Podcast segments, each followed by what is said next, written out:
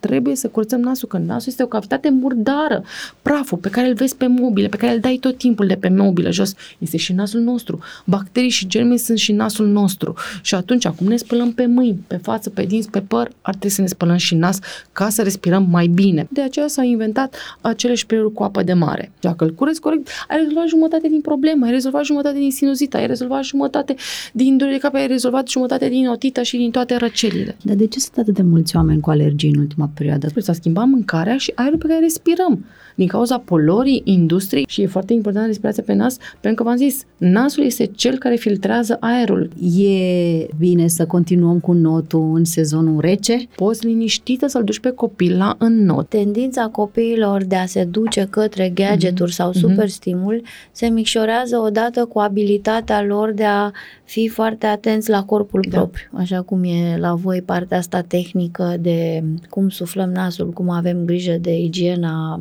orele, așa și învățătorii, profesorii, chiar cei de liceu trebuie să aibă grijă de igiena asta, vitalității mm. generale care ajută creierul să funcționeze. What's it like?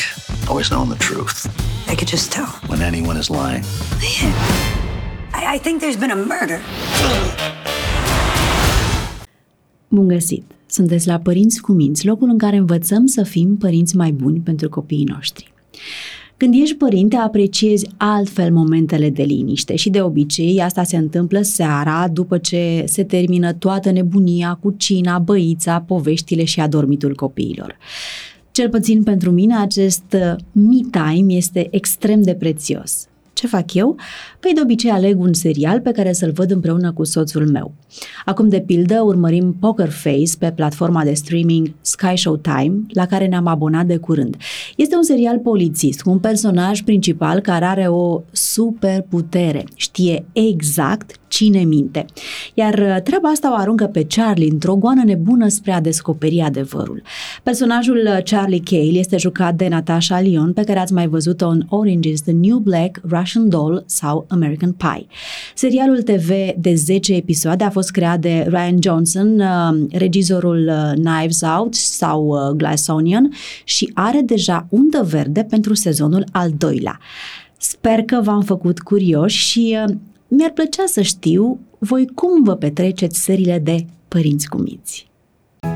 Părinți cu Minți cu Simona Gherghe și Oana Moraru Un podcast Zunivers sunt Simona Gherghe, alături de mine, ca de obicei, Oana Moraru, expert în educație și parenting, autor de cărți, fondator de școală, iar uh, invitata noastră de astăzi este medicul Ana Maria Apostol cu specializarea orele.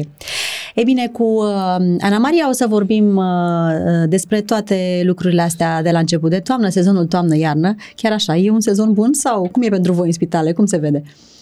Este un, un sezon acceptabil deocamdată, toamna. Iarna este un, nu este un sezon chiar așa de bun, dar toamna uh, încă este un sezon acceptabil, că sunt doar câteva viroze, doar câteva cazuri de viroze. Și COVID am văzut eu pe grupurile de părinți că a venit uh, nici mai știu ce val.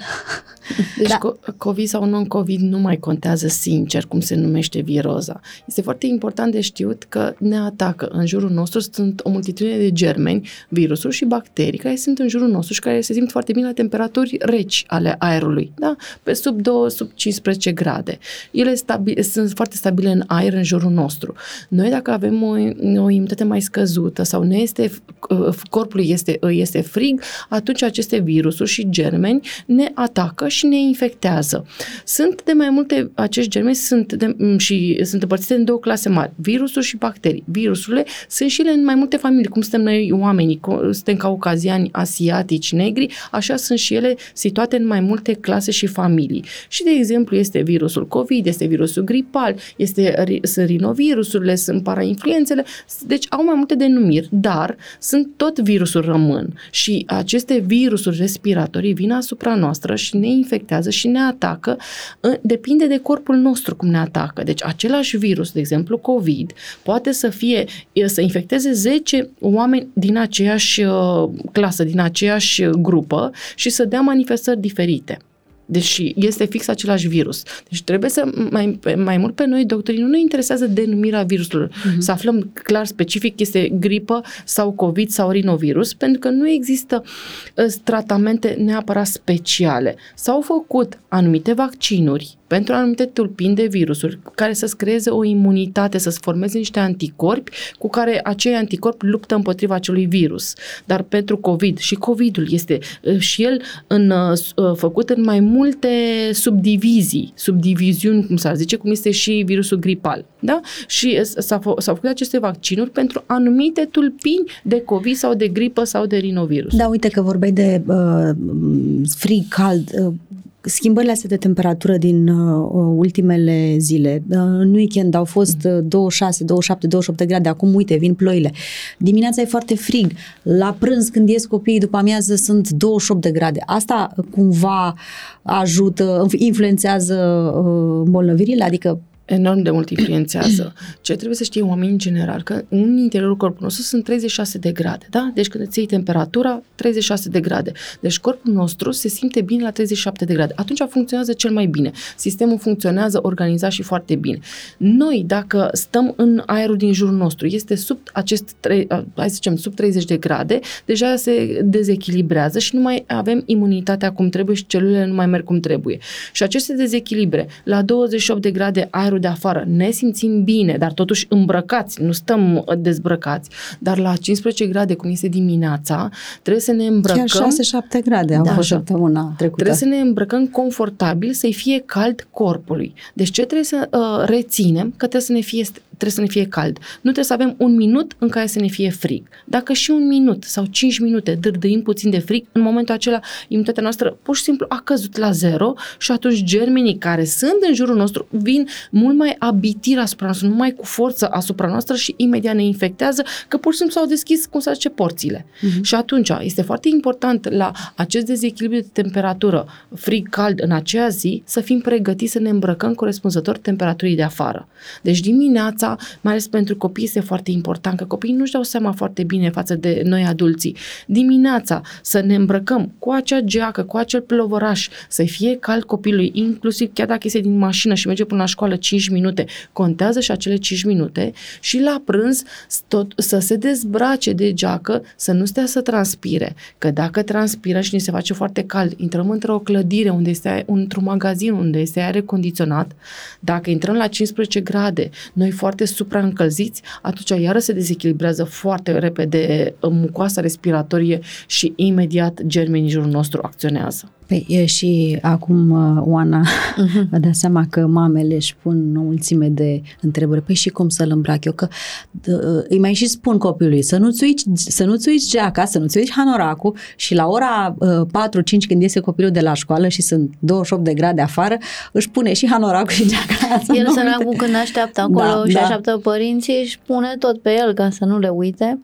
Acum, uh, nu știu dacă și acele 5 minute sunt cu adevărat periculoase. Poate la un copil cu o imunitate foarte scăzută, dar ei sunt și rezilienți. Aș evita așa asta, frica asta cu cele 5 minute de frig sau de cald, pentru că și așa părinții sunt foarte anxioși. Fie îi supraîmbracă, fie îi feresc de orice înghețată, orice rece în gât și așa mai departe. Sau, uite, de exemplu, eu ca profesor în oră în continuare avem reflexul încă din pandemie să deschidem fereastra des și acum e dimineață și e rece aerul. În colectivitățile mari de copii cu aerul acela închis e bine câteodată să intre recele pe fereastră. E important să nu destabilizăm starea de echilibru termic al copiilor. Dar, uh, da, în perioada asta de tranziție, copiii nu sunt foarte conștienți ce pun pe ei, cum pun pe ei. Pe de altă parte, când se joacă afară în curtea școlii și sunt 10 grade dimineața, unii sunt în continuare în mânecă scurtă și pantaloni scurți, fiindcă au lor vitalitate și energia de care adulții încă nu sunt foarte conștienți sau au uitat. Uh, și nu vor să se îmbrace, adică au o nevoie mare de încă de lejeritate când aleargă. Când alergi, te încălzești foarte tare, da, îți crește da. metabolismul da. și îți crește temperatura corpului deci foarte tare. Deci nu insistăm să se îmbrace că e frig dacă ei aleargă. Dar dacă se opresc? În momentul în care te oprești și ești transpirat, da, uh, imediat se face, cu aerul rece în ți spate, se da. face frig. Eu am pățit-o. Deci eu am pățit-o. Apropo de ale- cele 5 minute, am fost la alergat într-o dimineață mi-a fost foarte cald și mașina asta la soare și uh, era foarte, foarte încălzită. Mi-am dat drumul la aer condiționat 5 minute până m-am dus, am ajuns la not. Și în alea 5 minute mi-a bătut aerul rece asupra mea și am început să răgușesc și Da, da, încetul cu încetul da. am dat într-o viroză. Eu care, sincer zic, am o unitate foarte bună și am grijă de mine și știu să mă protejez și n-am mai răcit de ani de zile. Și am avut vreo 5 zile de viroză cu simptome, cu un sindrom febril și cu diferite simptome în sfera orele. Pur și simplu că mi-am dat seama clar că au fost ale, Da, acele 5 trecerea minute. foarte bruscă Da, trecerea de la- foarte bruscă, dar am dat și aerul condiționat foarte puternic. Deci trebuie, uite, și vara oamenii mai răcesc și și copiii și adulții din cauza aerului condiționat pe care nu-l conștientizăm. Că noi avem ideea aceasta mental că vrem ne bine la frig, la răcoare, dar corpul nostru nu este bine la frig.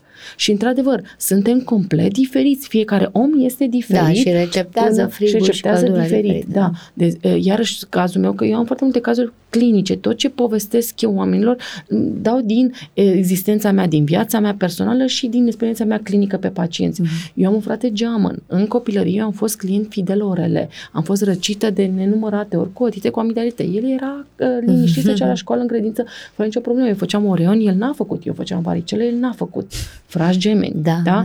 Deci uh, uh, avem situația asta în familie în care doar unul dintre copii, chiar dacă sunt gemeni, răcește mai des. Fiecare ne naștem cu imunitatea noastră și trebuie să o vedem.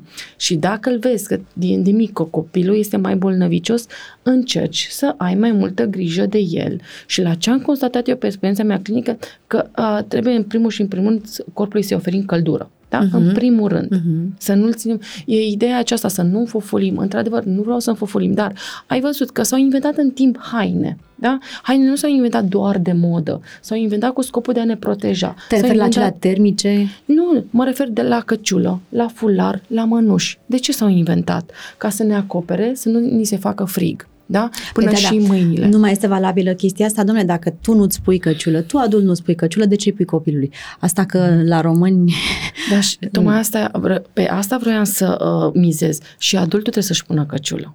Da? Mie vin foarte mulți adulți cu sinuzite, cu dureri de cap și se miră, dar de ce am sinuzite? Că eu ies din mașină, mă prind și eu 10 minute și mă duc la, la birou și nu înțeleg de ce tot răcesc. Și adulții îmi vin foarte mulți răciți, nu numai copii. De, de la ce temperatură să ne punem căciulă? Că De la, nu știu, Sau la cât 5, suporți sub 5 grade. sub 5 grade. Deci nu la 15 grade, dar iarna, în principiu, dacă mergi mai mult pe afară, ar trebui să-ți acoperi capul. Că altfel vei avea suferințe.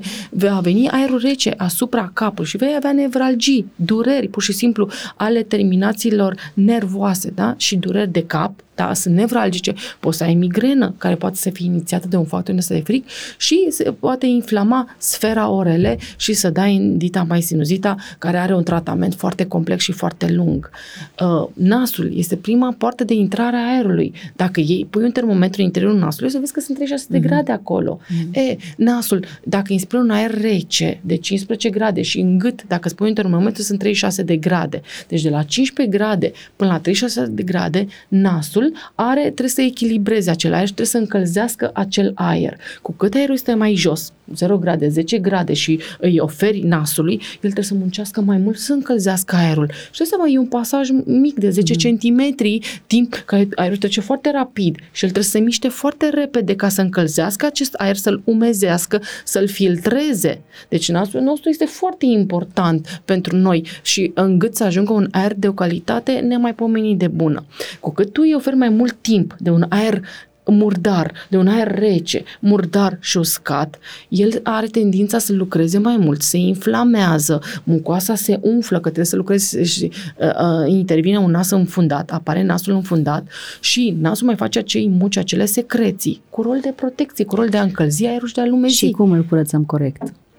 Asta e, ajungem, am ajuns la discuția aceasta de nenumărate ori, ajung la discuția cu oamenii că trebuie să curățăm nasul, că nasul este o cavitate murdară. Praful pe care îl vezi pe mobile, pe care îl dai tot timpul de pe mobilă jos, este și nasul nostru. Bacterii și germii sunt și nasul nostru. Și atunci, acum ne spălăm pe mâini, pe față, pe dinți, pe păr, ar trebui să ne spălăm și nas ca să respirăm mai bine, pentru că nasul este o cavitate murdară. Și uh, la copii mai ales, copiii fac acei muci non-stop, că vin părinții panicați. Copilul meu face muci în continuu, vreau să mi-l sterilizați, să nu mai aibă muci niciodată. Și eu zic, păi mucii sunt firești. Sunt normal să avem secreții în nas. Sunt secreții pur și simplu că nasul a, a, trebuie să încălzească acel aer pe care respirăm. Păi da? normal ce înseamnă? Câteva săptămâni, Sunt... câteva... Nu. Normal înseamnă să ai de două ori pe când ieși afară, de exemplu. Când ieși afară, nasul secretă în momentul acela niște secreții apoase. Da? Și uh, dacă intri în casa la căldurică, gata, s-a terminat secreția. Dar tu trebuie să ștergi secreția, că dacă uh, mucii din nas care îi formezi nu-i, uh, nu-i scoți afară, ei se vor duce în spate pe gât, vor provoca tuse și durere de gât. Și atunci ce trebuie să faci? Trebuie să sufli nasul. Și ce știm să facem? Suflăm așa, pe uscat. Din păcate, acele secreții sunt mai departe, în adâncime și se usucă repede și nu le sufli afară cum trebuie și rămâi cu nasul încărcat și înfundat și te gândești oare de copilul meu de ce este fornăit. Că laud că nu respiră uh-huh. așa de bine și e fornăit. Nu înțeleg că i-am suflat nasul și nu înțeleg de ce.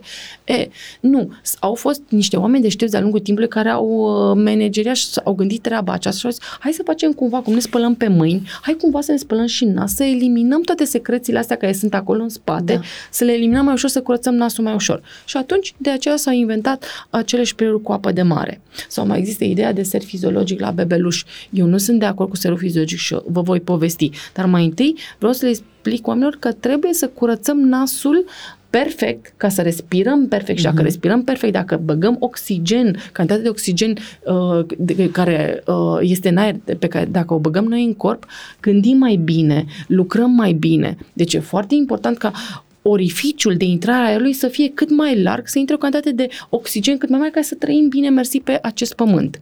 Și atunci trebuie să curățăm nasul cu acele spray cu apă de mare. Ai venit cu un spray. Da, și am venit cu un spray special. Da. Să faci o demonstrație? Să fac o demonstrație, da. Pe cine? Pe mine, pe mine. Pe mine. Ideea e că deja s-au învățat, în toate farmaciile există aceste spray cu apă de mare. Și cum are tendința omul, ce are tendința să facă?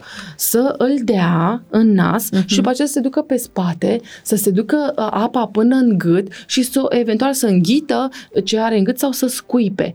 În momentul ăla trebuie să vă gândiți că nasul este murdar, este plin de germeni de praf. În momentul acela în care tu dai cu apa și te pui pe spate, murdăria s-a dus în gât și te, te gândești de ce mă doare gâtul în permanență? Te doare gâtul în permanență pentru că toată mizeria din asta s-a dus uh-huh. pe mhm. gât.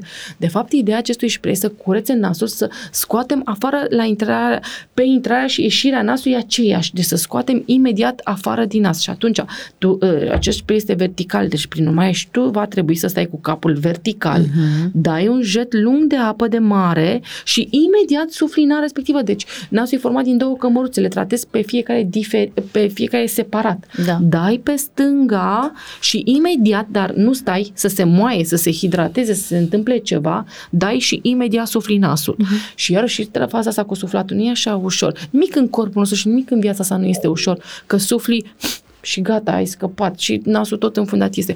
Trebuie să muncești un pic uh-huh. să mhm. sufli nasul cu adevărat. Trebuie să dai și să sufli lung.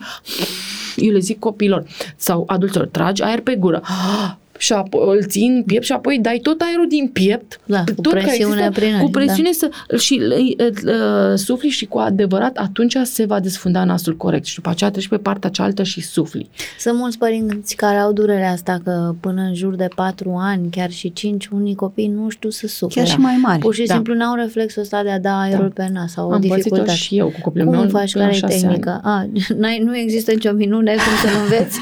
depinde, depinde fiecare om cum uh, te ascultă și cum înțelege. Sunt unii copii care de la 2 ani înțeleg. Deci depinde de foarte mult de capacitatea lor mentală, cum înțeleg uh, Noi lucrurile. am încercat la grădiniță și a funcționat cu niște copii să învățăm întâi să sufle baloane de da. săpun într-un pai cu gura, deci să învețe să direcționeze aerul prin gură într-un lighean cu bule, cu șampon din ăsta nepericulos.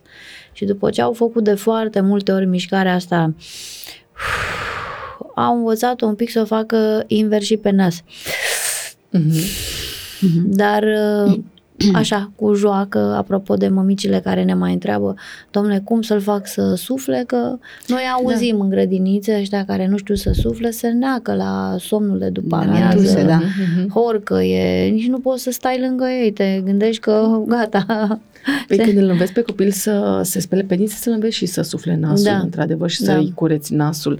Uh, eu, e, mai e ideea că să înveți să sufle într-o lumânare, dar cu nas. Dar mai întâi trebuie să Așa. înveți să respire. Eu când îl întreb pe una, îi spun un adult, ia, arată și mie cum respiri. Mhm. Ce face adultul? Ia aer pe gură. Gură. Nu, pe nas, ia aer pe... Și scoate pe, pe nas și gură. scoate pe gură. Da. Are tendința să deschidă gura. Nu, noi de fapt trebuie să ținem gura închisă și să respirăm Da, pe știu. nas, să inspirăm și să expirăm pe nas. Am făcut recent exerciții în clasă, la clasa patra, copiii obosesc repede în oră. Mhm. De fapt, orice ființă umană cam 20 de minute maxim poate rămâne static Da. pe muncă intelectuală, adică cu fundul jos și cu capul în uh, acțiune.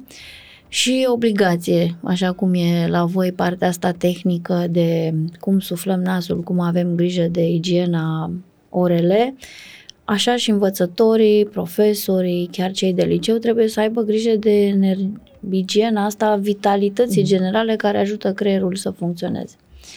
Și într-adevăr, ieri când i-am simțit că obosesc, ca în picioare, am deschis fereastra, pe lângă alte exerciții pe care o să le povestesc și care au efecte absolut minunate asupra copilor, am făcut exercițiul ăsta de respirație adâncă.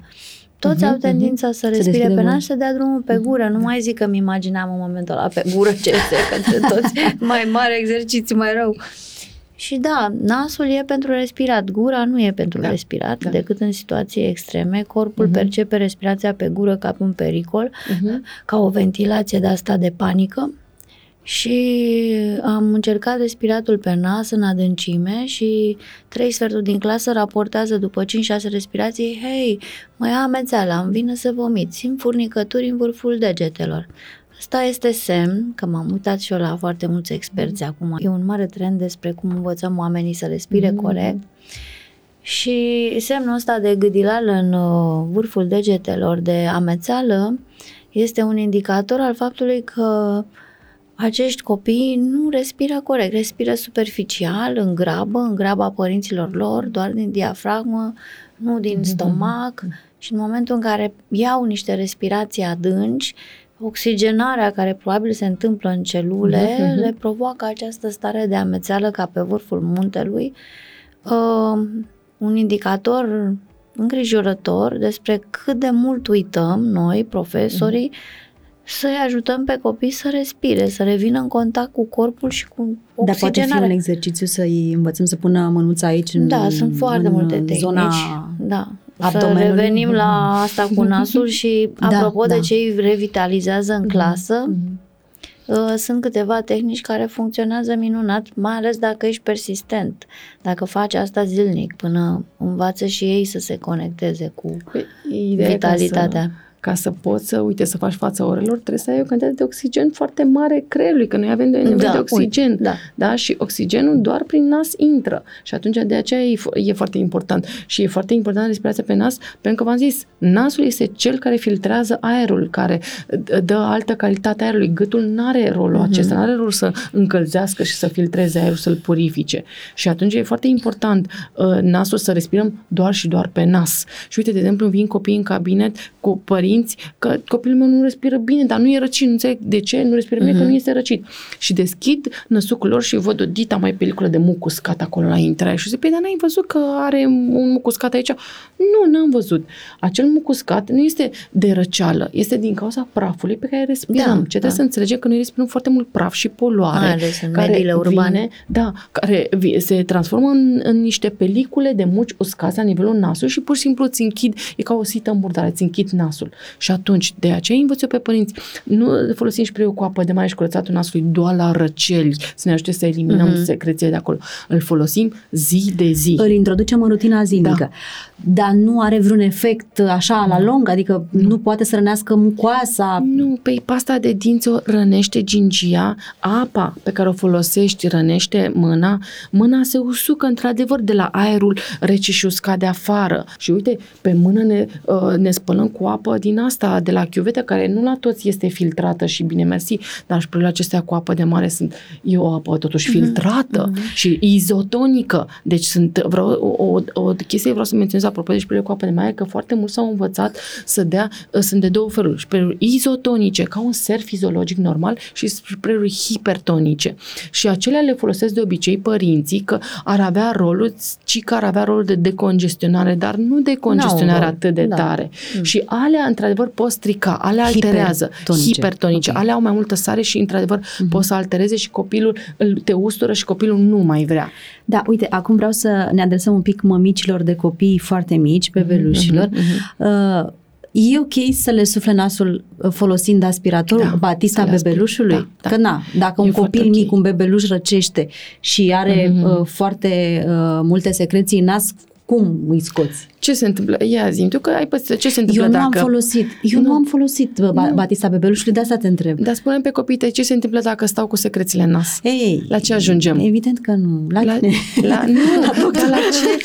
La, la ce patologie? Da, da, da, evident. Știi la ce? Și... Nu, la, la o tită și oh, o, la o tită da, medie, da. da? Deci dacă, asta e cel mai important. Lasă că tu se aplamă nu e atât de, de distructiv, hai să da. zicem, pentru corp. Dar dacă ce vreau să, asta, că de ce am ajuns la, uite, și la o să ajung la aspiratul nasului, de ce e foarte important ca nasul tot timpul să fie curățat și mai ales în răceală, că dacă nu cureți nasul de secrețiile care se formează acolo, secrețiile se duc în spate și se duc spre ureche, la mai ales la copilul mic, cu cât este mai mic, tromba da, lui este mai mică și ajungi, ajung la ureche și ajungi la o tită medie ce înseamnă asta? Durere de ureche foarte mare și zație de ureche foarte înfundată și uneori și sparge timpanul și supurează. Deci aici ajungem la o tita medie și iarăși tratamentul este foarte lung și de durată și până îți trece durează. Și de aceea e foarte important. Și ajungem la bebeluș. Ei nu știu să sufle nasul, trebuie cumva să faci ceva și îi aspiri. Și într-adevăr s-au inventat tot felul de dispozitive din astea gen bața bebelușului. Bața bebelușului era acum 10 ani, 20 de ani. Acum sunt niște dispozitive mult mai soft soft pe care le poți folosi mult mai ușor la bebeluș. Există niște aspiratoare din astea uh, electrice, iarăși pe care le folosești mult mai ușor.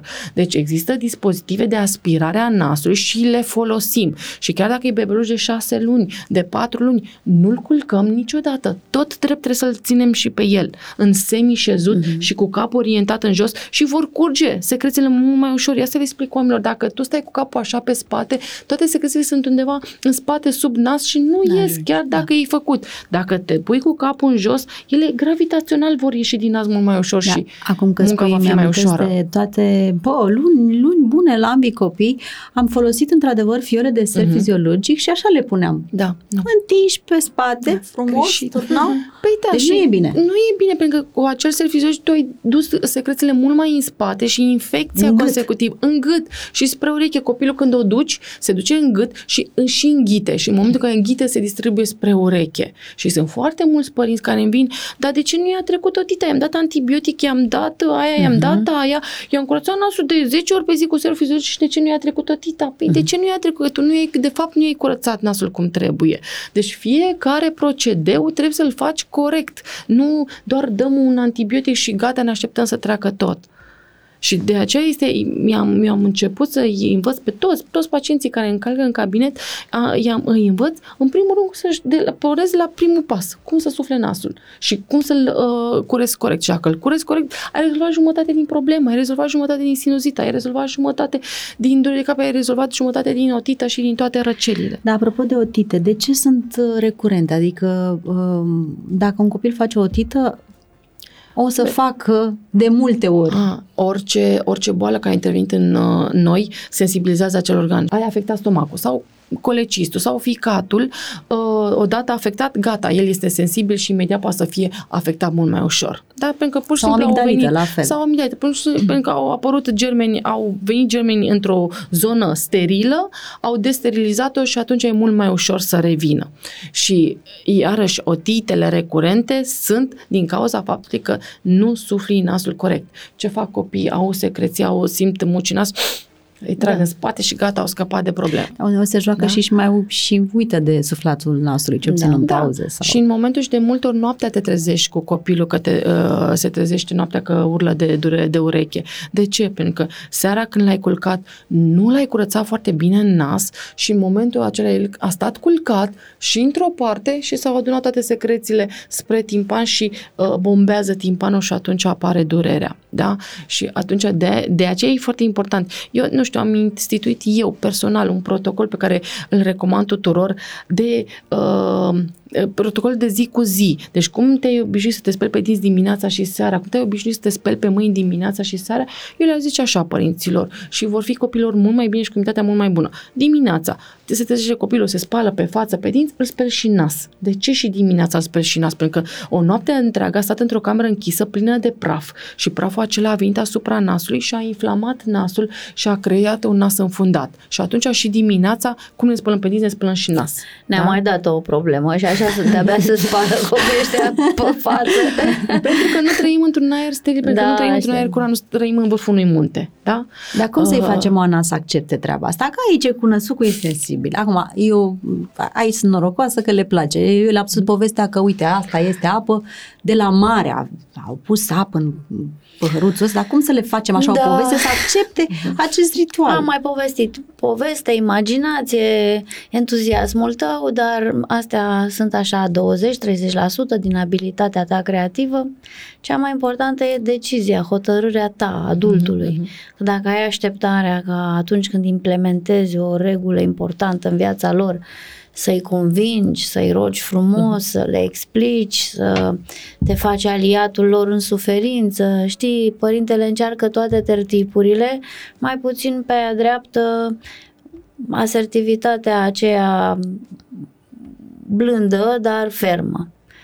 Ne spălăm în nas și le mai spun părinților, hei, am văzut de-a lungul timpului părinții ai căror copii fac diabet la 7-8 ani mm. și intră într-o mm. regim, într-un regim mm. de viață împreună foarte strict, mm. cu alimentație, cu mm, luat la școală, făcut uh, injecția și așa mai departe. Acei părinți cum reușesc să intre într-o disciplină mm. absolut mm. severă, strictă? Pentru că trebuie, pentru că e o problemă de viață și de da. moarte iminentă. Toți avem în noi puterea de a impune mm-hmm. copiilor noștri un regim de viață, pentru că, iată, mm-hmm. în mhm. situații extreme o facem, nu avem încotro. Când sunt lucruri din astea așa, rezonabile, dar mhm. extrem de importante, ne imaginăm că trebuie întâi să convingem copilul. Sigur, nu-l invadăm, nu-l bruscăm, nu-l forțăm, folosim o povestioară, facem noi, avem noi da. acest obicei în jurul mm-hmm. lor. Nu ne așteptăm să se instaleze într-o săptămână, mm-hmm. două, mhm. dar perseverența, constanța, cu elemente de autoritate, mm-hmm. de jucăușenie, cu poveste, cu entuziasmul și exemplul tău, dar mai ales cu perseverență. Da. Da. Și părinții trebuie să știe că în instalarea oricărui obicei există o perioadă moartă foarte nasoală la început în care ai senzația că mergi contra curentului, că nu se întâmplă nimic, că nu se instalează nicio deprindere, că acest copil e opoziționist, că nu vrea, că mai bine renunță. Nu, mintea copilor e foarte stranie din punctul ăsta de vedere. Are o perioadă grea înainte de instalarea unui obicei în care tu, adultul, ai senzația că nu dai niciun rezultat. Și renunți de obicei cu câteva zile înainte de a se stabiliza mm. sau de a prelua el obiceiul. Important e să fii perseverent. Toți copiii au un punct de la care acceptă. Unii acceptă mai târziu, unii sunt mai maleabili mm. și mai devreme. Dacă adultul persistă, da. fără să cadă el în o, mm. nu se poate, nu mai pot, vine o zi magică în care brusc toate lucrurile se așează. Asta simțim și la mm. clasă. Lucrezi la nesfârșit cu copii, pe o temă, ai senzația că nimic nu se prinde, ai zile îngrozitoare în care nimeni pare să nu mai știe nimic, și a doua zi, brusc, toată clasa e pe o linie extraordinară. Așa copii, nu renunțați. Vine ziua magică în care încep să facă ce au văzut foarte des și mai ales să se plieze pe constanța ta de adult. Și Dar... cred că, nu știu, s-ar putea să, să mă gândesc ce a funcționat în cazul copiilor mei Știți că am mai povestit de mononucleoza lui Vlad din primăvară mm-hmm. și după mononucleoză a făcut o alergie alimentară, o urticarie, mm-hmm. el neavând niciun fel de problemă de genul ăsta până la patru ani și când am ajuns cu el la camera de gardă cu tot umflat și uh, ne-au pus în față acel regim cu uh, ziua 1, orez, ziua 2, orez, ziua 3, Vlad nu mănâncă orez.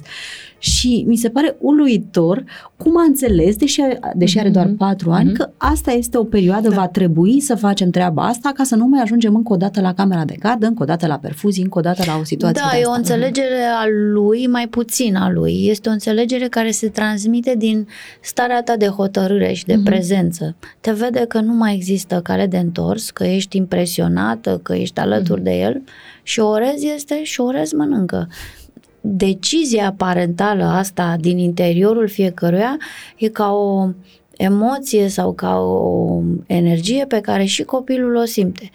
Cum simte și când ești nehotărât, când mm. încerci da. doar să-l vrăjești pe el să accepte, când ai speranța că dacă îi explici bine și frumos, o să ia el decizia să facă lucruri bine pentru, bune pentru el. Nu, decizia e la adult.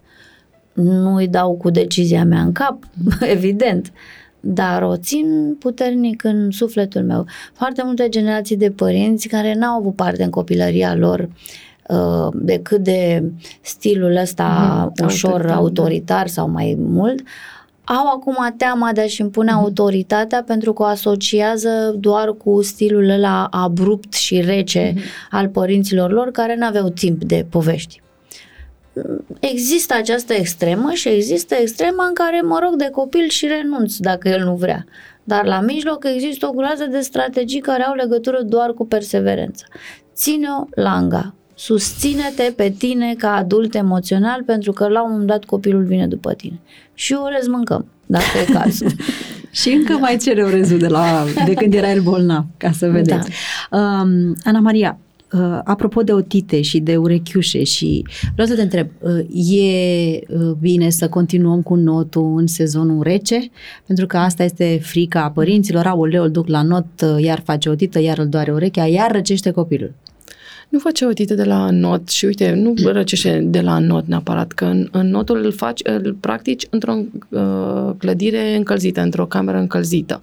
Și uh, în general, în bazine de not pentru copii, apa e destul de călduță, e ok poți să răcești și nu neapărat să faci o tită, poți să răcești dacă ești afară umed, nu te usuci bine pe cap și ești la o temperatură mai rece, sub 15 grade și atunci dezechilibru ăsta termic, rapid, atunci ăla sensibilizează mucoasa respiratorie și poți să răcești. Deci nu faci o tită, o tită neapărat de la înot sau de la piscină. Faci o tită externă, că și e o discuție lungă între ce fel de otită ai făcut, că sunt de două feluri, două clase mari, otita medie pe care o faci în răceală și otita externă pe care o faci vara de la piscine și de la când te duci în vacanță la mare, la mare da. de la frecușul ape care vine cu multe ore la nivelul urechii și stresează tegumentul și faci o infecție în exterior, la exteriorul urechii, otită externă. Da? Deci aia e o altă patologie vara. Dar când, uite, când e în sezonul rece, poți liniștită să-l duci pe copil la înnot, dar trebuie să te asiguri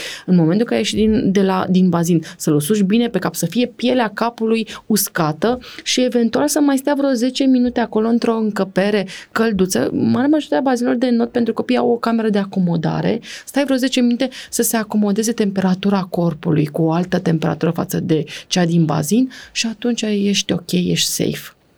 Da? Deci nu, și uh, uite, ajungem iarăși la ideea asta de a cocoloși. Dacă este iarnă sau uh, uh, toamnă târzie, eu când uh, i-aș scoate pe copii din clădirea cu bazinul și merg 10 minute până la mașină, le-aș pune o căciuliță pe cap da. și un fular, da? ca să-i acopăr să fie încălziți. Pentru că corpul umed uh, este mult mai receptiv să preia germii din jurul nostru. iarăși menționez, germenii sunt tot timpul în jurul nostru și aici. Dacă în camera asta ar fi aer condiționat, am stat o oră și ar fi aer condiționat foarte tare, am, răci, am plecat răcite de aici că uh, imunitatea, deci când inspirăm aer rece constant, pur și simplu că se deschid niște porți, nu mai avem bariera, că acel sistem imunitar pe care îl avem noi la nivelul, la nivelul mucoasei respiratorii, sunt niște celule acolo care stau foarte bine la căldurică, dar dacă vine aerul rece constant asupra lor, ele mor, se deschid barierele și germenii vin și infectează. Deci, până la urmă, curentul românesc care da. ne trage e periculos? Este periculos, să știi, este periculos. Curentul acela, vorbim de un curent de aer rece. Da? Și că stai între ușa aia și geamul deschis. Să celebreze toate da? bunicile. Dar trebuie să fie un aer rece și trebuie să fie pe o perioadă mai lungă. Dar uite, am lucrat în școli în afară, unde Așa. n-au deloc treaba asta cu curentul. Da. Copiii și stau între ferestre, și uși. N-au văzut că le curg mucii constant? Nu, pe lângă asta că au perioada asta copilăriei până în 5-6 ani, dar uh, n-am văzut uh, patologia de aici cu atâți copii cu roșu în gât, mm. muci, tuse agresivă. Stau, Aerul. pe de altă parte, deci n-au teama asta de mm-hmm, curent știu, și nu da, sunt, da, dar da. ce au comunitățile din școlile mai educate, să spunem, și din afară și din țară, e că părinții nu-și trimit copilul. Imediat ce face semne de un pic de răceală, de nu și trimit la școală. Sunt un pic mai educați, au mm-hmm, variante mm-hmm alternative. Uh-huh. Și poate de asta n-am văzut. Da, da, Dar da. nu există această Um, reacție imediată a părinților care ne sună, mută de lângă fereastră că îl trage curentul, nu mai lăsați și ușa deschisă mm-hmm. că al meu stă în curent deloc. Stau în curent mhm, copiii mm-hmm. și nu pare să există o problemă pe tema da, asta a multora. Apropo de asta, cred că depinde foarte mult de uh, state uh, și în țările de, nordice. Și chiar, chiar zilele trecute citeam un comentariu da. pe un grup de mame, uh, se interesa o mămică cum e sistemul de sănătate, cum e cu copiii da. la școală mm-hmm. în Olanda. Și spunea o mamă care locuiește acolo, păi oamenii sunt uh, foarte relaxați, uh, nu, uh, copiii nu stau acasă decât în două cazuri. Febră uh-huh. și diaree. Mm-hmm. În rest, vin cu tuse, cu muci, cu, muci, cu, tuse, cu, cu inclusiv cu boli mm-hmm. de-astea, cu uh, erupții pe corp. Da, mm-hmm. că e mentalitatea că în copilărie exact, trebuie să imunizare, trebuie să treacă toată lumea prin boală. Da, așa da. Se, s-a întâmplat. Eu am prins grădinița și școala comunistă, în care oamenii mm. își aduceau copii în toate formele, inclusiv cu Oreion stăteam împreună mm. în colectivitate. Da, acum părinții sunt mult mai panicați da. și vor să fie copilul curat, curat, curat. Da. Și n-ai cum să le oferi curat pentru că sunt Da, cred că e vorba și de filozofia de viață mm-hmm. și mai ales de nivelul de sport și mișcare pe care îl fac uh, comunitățile de copii. Că totuși în Occident n-aș, nu aș vrea să-l idealizez, uh, există uh, mult mai mult respect pentru nevoia de mișcare a copiilor decât aici și cred că astea sunt strâns legate de imunitate și de suprareacționarea asta noastră. Îl țin imediat acasă, mm-hmm. dar uh, îl, el nu s-a mișcat oricum, da, îl țin în continuare. televizorului. Da. Dar uh, uh, noi avem tendința să vrem să scăpăm rapid. Dăm un sirop uh, min, miraculos, magic, magic să-i crească imunitatea copilului, să nu mai răcească niciodată. Și gata, noi nu, să nu muncim deloc, noi să nu facem nimic. Nu, nu există minuni de genul ăsta, nu există medicamente minunate care să prevină, că foarte mulți părinți vin și îmi spun vreau să-mi dați acel medicament magic să nu mai răcească copilul meu niciodată. Și eu zic, a, nu există așa ceva, că dacă exista, nu mai făceam noi niciodată, există pur și simplu viața cotidiană pe care eu ofer copilului tău și pe care o aveți voi. Imunitatea ne o creăm noi și prin lupta asta cu germenii. Trebuie să ne întâlnim cu ei, trebuie să mai răcim din când în când și atunci se formează o imunitate și niște celule care sunt uh, data viitoare vor ști cu ce se întâlnesc și vor lupta din prima, deci ne creăm acei anticorpi prin întâlnirea cu aceste viroze, dar vom lupta mult mai bine dacă suntem echilibrați în interior. Și în primul rând echilibrul nostru interior. E și mental să fim veseli și optimiști tot da. timpul, că sunt foarte mulți părinți ipohondri și le, le dau ipohondria asta asupra copiilor și cu cât ești mai pesimist, cu atât organismul tău este cu nivelul da, zero e de și nu mai luptă din punct cum de vedere, trebuie. Da. Uh, când face mișcare, sângele se mișcă în permanență și se duce pur și simplu la sediile care au nevoie de oxigen și de mediatori să lupte cu acea infecție din corp, oriunde ar fi. Și atunci, da, avem nevoie de de mișcare și din păcate copiii în zilele noastre stau fix pe un scaun în fața televizorului, și nu în fața numai, în clasele device-ului. primare unde chiar sunt, uh, încă își construiesc imunitatea asta și au răceli frecvente, învățătorii nu ies cu copiii în pauze, da. între ore, fiindcă e pericolul acela al uh, uh, curții școlii, fiindcă nu Sunt vor copii să mai și mari, supravegheze sunt, da. și gândește-te că exact în perioada cea mai uh, uh, predispusă și la răcel, dar și cea mai importantă din punct de vedere al mișcării și al oxigenării, copiii stau împreună în clase, uneori chiar cu geamul închis. Da. Multe școli din România au un miros specific. Nu știu dacă ați simțit, dar eu am Mhm. vizitat multe de oameni care stau împreună fără oxigen. Da. Păi, noi descărcăm, noi preluăm oxigen și descărcăm dioxid de carbon. Da. Și atunci, cu cât stai într-o cameră mai închisă, cu atât scade ca, uh, cantitatea de oxigen și crește cantitatea de dioxid de carbon și, e, Și de te asta am sufoci. spus să fim un pic atenți la teama asta de frig, pentru că eu le văd Mhm. toate problemele din perspectiva unei comunități unde învățătoarea nu deschide Mhm. fereastra fiindcă părinților le teamă de frig, unde nu se iese în pauză, unde orele sunt statice fiindcă ți-e teamă ca profesor să nu pierzi de sub controlul Mhm. tău uh, uh, liniștea grupului și poate că suntem așa bolnăvicioși Da. și pentru că avem emoțional uh, o stare mai predispusă către a vedea problemele, Mhm, mhm. uh, avem reflexul ăsta de a ne văita suficient de mult lângă copii, dar în special în clasele noastre, în școlile din România, se lucrează mult static cu elevii fără ferestre deschise, de teama frigului și a curentului. Adică aici trebuie să punem în balans Deci, pericolul cu alte nevoi fundamentale Și Sunt de acord să deschidem geamul cât mai des și dacă e aerul de afară rece, îl îmbrăcăm pe copil. Îi spunem să-și pună un Da, cei plăvăraș care pe stau el lângă fereastră pot și să-și pună atunci, fesul da, sau într-adevăr, hanorac. Da. Aerul trebuie să fie cât mai deschis, trebuie să lucrăm încăperi cât mai deschise și, într-adevăr, cât mai ventilate, ca să eliminăm dioxidul acela de carbon pe care tot noi îl preluăm Mhm. Da, da. și, uh, și germenii, adică tușește un copil într-o clasă și în momentul ăla dacă are niște germeni pe acolo, că e puțin răcit, îi va uh, duce în acea cameră oricum. și va distribui și ceilalți îi vor prelua. Copiii sunt generoși oricum. Da, dacă deschizi geamul și îl ții, se ventilează aerul acela, nu mai e, scade, Da, ca- da, sc- scade uh, cantitatea de încărcătură germeni și de din aer. praf. Da. Da, îi scoatem afară și când plouă și când bate vântul și când ninge... hmm? E, Nu neapărat, nu mai ales când uh, bate vântul, nu. Vântul este foarte periculos, distribuie foarte ușor toți germenii și tot praful și îți dă un aer mai rece. Deci pe vânt și pe, pe, pe vânt și pe ceață nu scoți niciodată, mai ales pe belușul. Când ninge, e frumos, e, îl îmbraci bine, ești ok. Când plouă, na, te uzi și după aceea ce faci? Stai ud, nu e prea bine nici când plouă.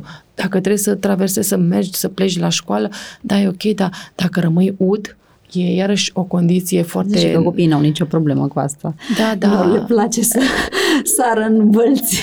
Da, le place, le place, dar e o condiție foarte uh, bună de a prelua germe și de a te infecta dacă stai ud.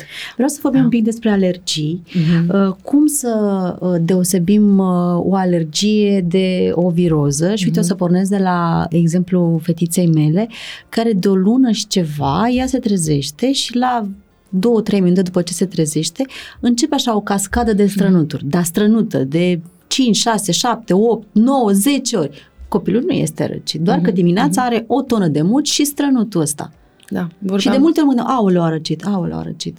Vorbeam de noapte, de seară, când stai într-o cameră închisă și de cantitatea de praf pe care o ai în casă. Din păcate, de la an la an, poluarea crește și cantitatea de praf și de noxe cresc, noxe industriale, praful industriale de la construcții. Și acel praf pe care îl inhalăm f- re- formează la nivelul mucoasei respiratorii o reacție alergică. Nu este alergia clasică pe care o știm noi de la polenuri și de la ambroze și de la plante, ci o alergie modernă, îi zic eu, dată de acest praf. Și faci, se înfundă nasul, strănuturi și această cantitate de secreții care sunt apoase.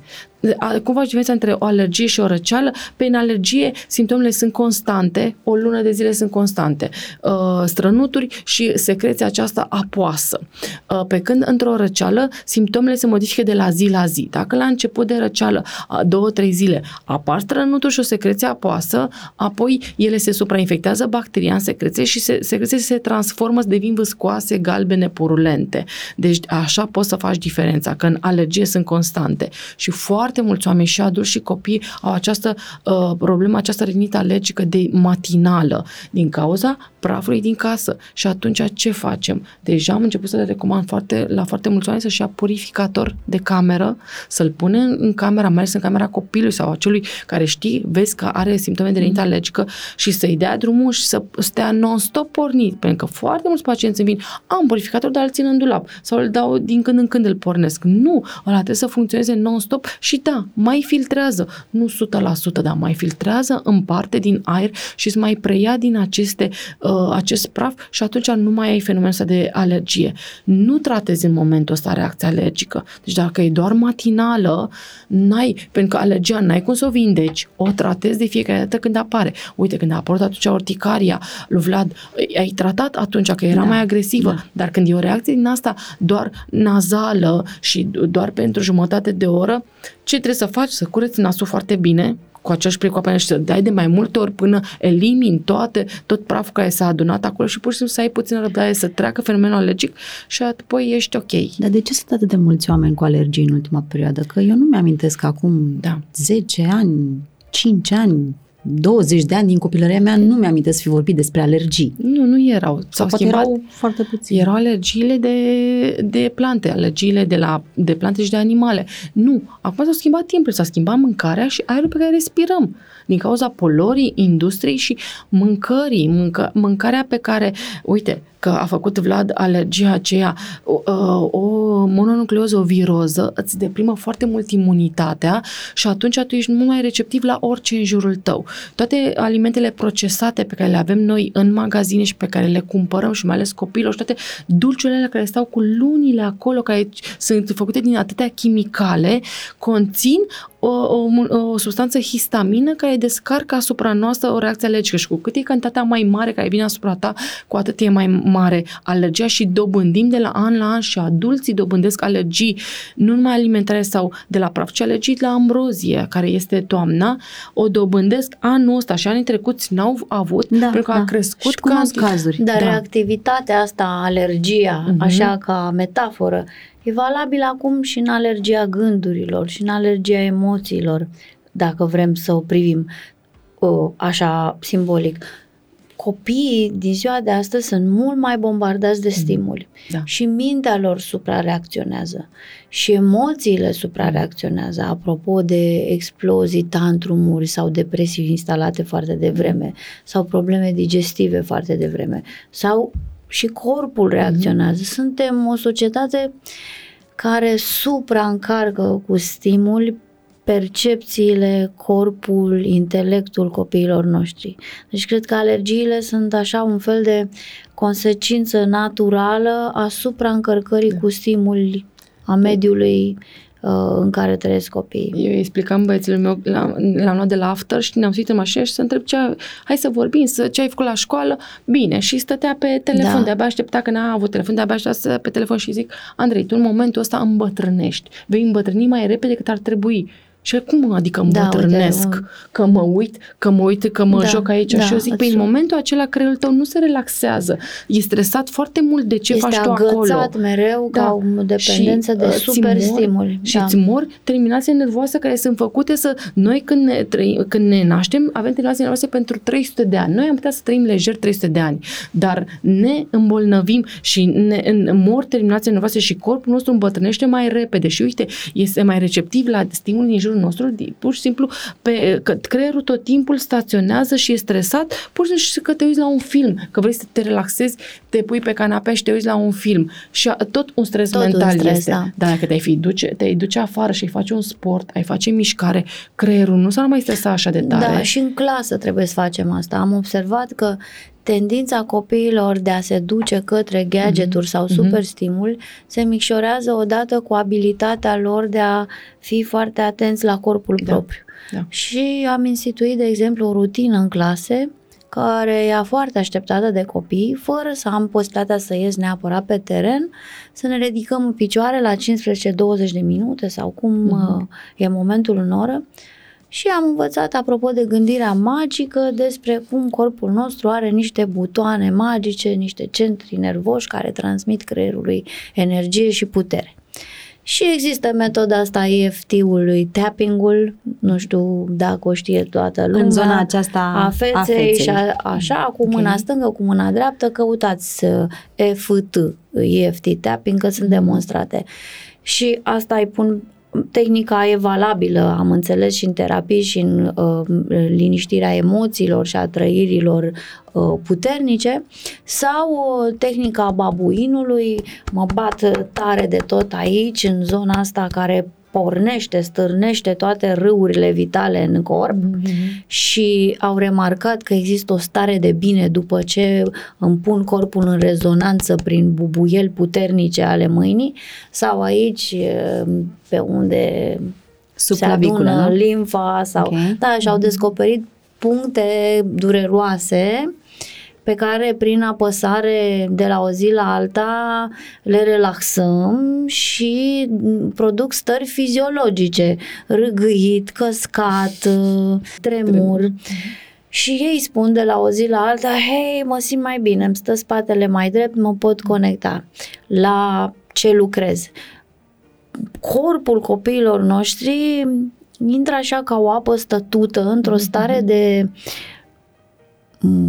nu știu, tulbure, într-o mm-hmm. stare care dă pe urmă în agitație în curtea școlii, în mhm, da. uh, hârjoane din astea periculoase.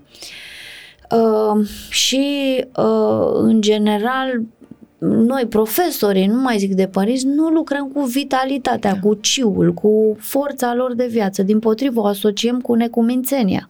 Și când e un copil mm-hmm. mai agitat, mai da. vital, îl considerăm mai uh, năzdrăvan și obraznic. Mm-hmm. Culmea că hiperagitația, hiperkinetismul, ADHD-ul, care mm-hmm. și ele au crescut în lume, sunt direct proporționale cu uh, lipsa de contact a copilului cu corpul propriu și supraintelectualizarea lui. Mm-hmm. Nevoia părintelui de a-l expune mm-hmm. la stimul mulți, bucuria de a-l vedea băiat mare că stă pe WhatsApp de la mm-hmm. clasa a treia deja, Mm. Da, copiii au grupuri de WhatsApp de la clasa a treia.